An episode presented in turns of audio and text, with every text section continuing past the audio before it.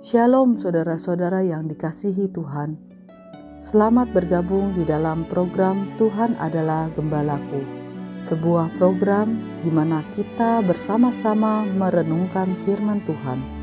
Firman yang meneguhkan iman agar kita hidup menyenangkan hati Tuhan dan menjadi berkat bagi sesama.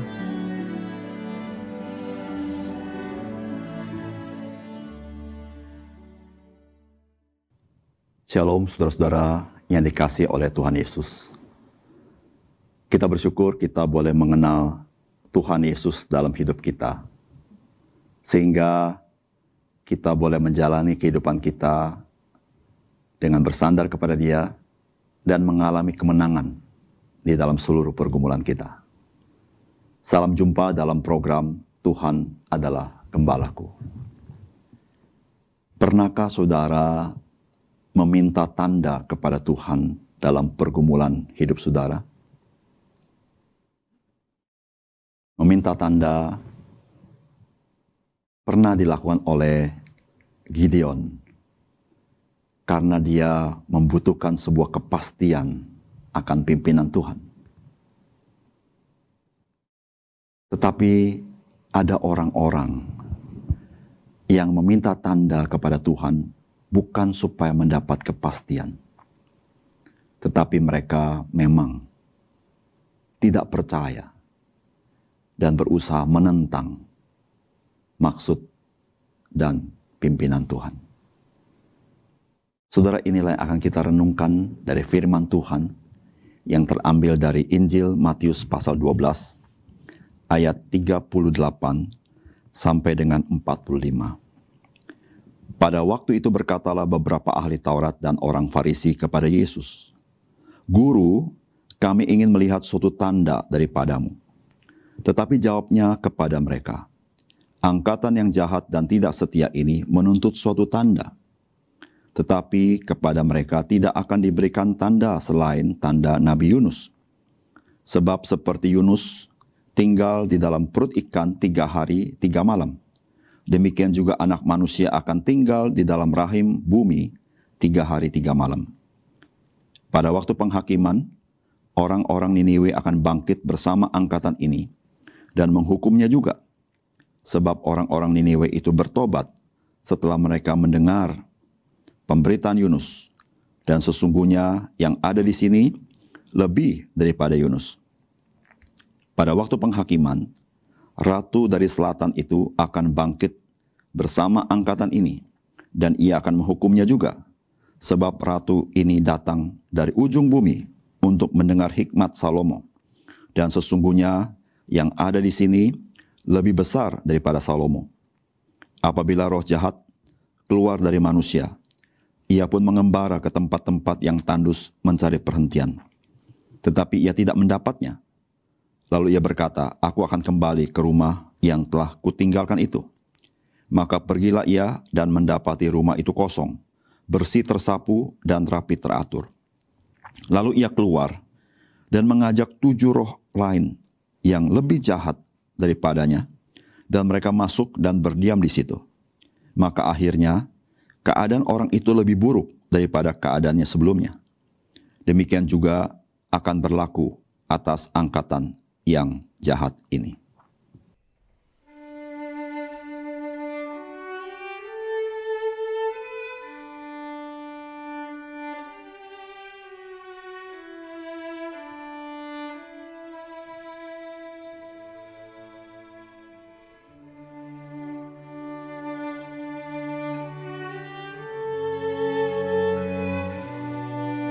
Saudara-saudara yang terkasih di dalam Tuhan, setelah ahli-ahli Taurat dan orang-orang Farisi mendengar konfirmasi Tuhan Yesus bahwa Tuhan Yesus memiliki sebuah otoritas yang sangat tinggi.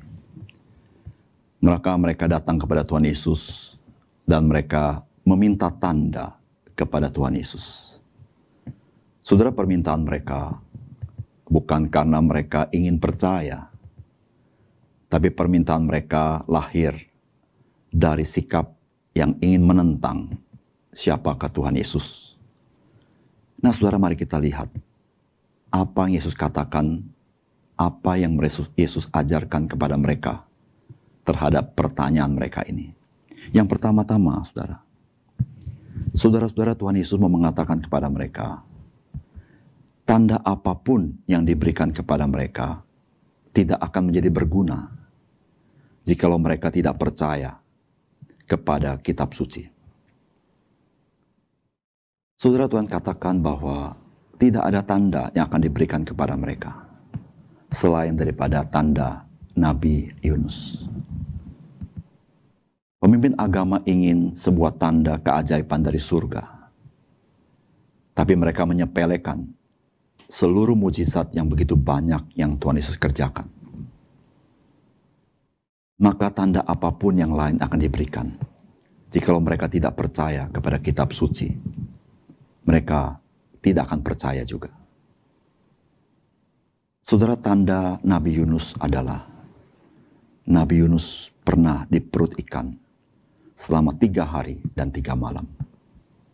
Dan satu kali nanti Yesus katakan, anak manusia, dia akan berada di rahim bumi selama tiga hari dan tiga malam.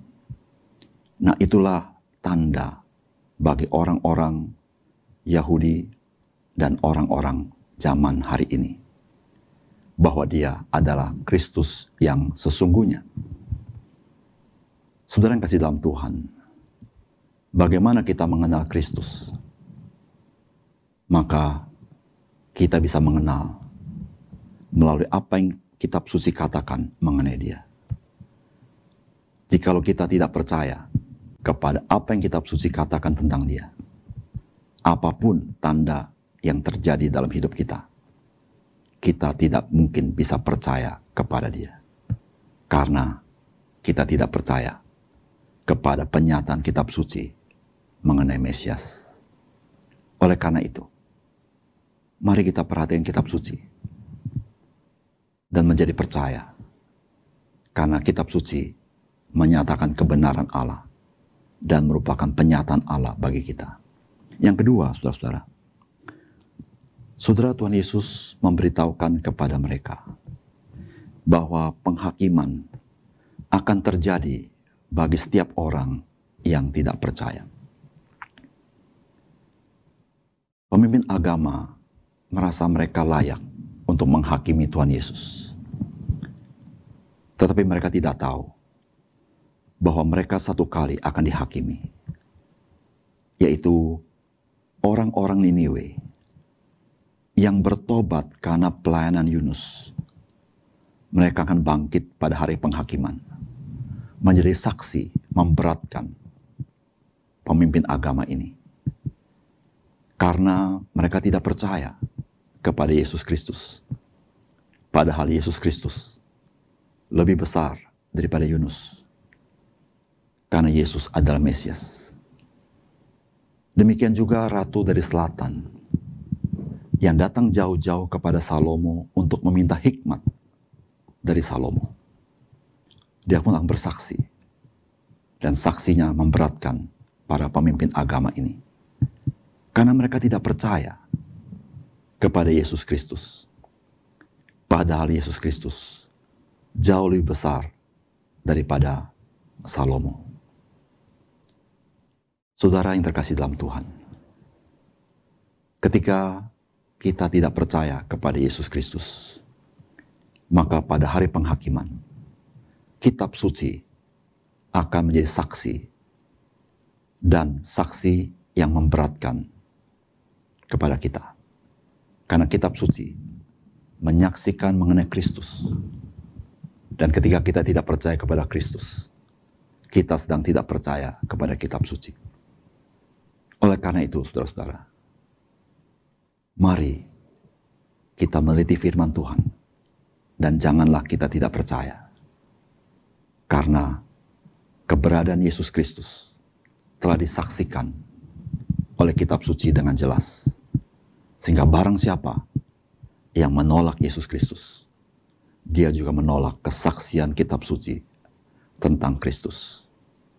Yang ketiga, saudara-saudara, saudara Tuhan Yesus, dia datang untuk menyelamatkan orang berdosa. tetapi juga dia datang untuk menyatakan siapakah orang-orang yang memang menentang Tuhan. Saudara inilah yang dikatakan bahwa roh-roh jahat itu setelah dia meninggalkan manusia, dia pergi berkeliling karena tidak mendapati tempat perhentian. Maka dia kembali kepada manusia itu dan ternyata tempat itu sudah bersih dan kosong maka dia mengajak roh-roh jahat yang lebih jahat daripadanya untuk masuk ke orang itu. Maka orang itu lebih buruk daripada sebelumnya. Apa maksud dari firman Tuhan ini? Saudara pemimpin agama, mereka diawali dengan rasa takut akan Tuhan. Mereka mereka bersungguh-sungguh untuk meneliti kitab suci. Dan mereka sungguh-sungguh ingin hidup sesuai kitab suci maka mereka melawan roh jahat. Mereka tidak bekerja sama dengan roh jahat. Tetapi saudara-saudara, kedatangan Yesus Kristus mau mengekspos siapakah mereka sesungguhnya. Mereka menjadi orang yang sangat menentang Yesus.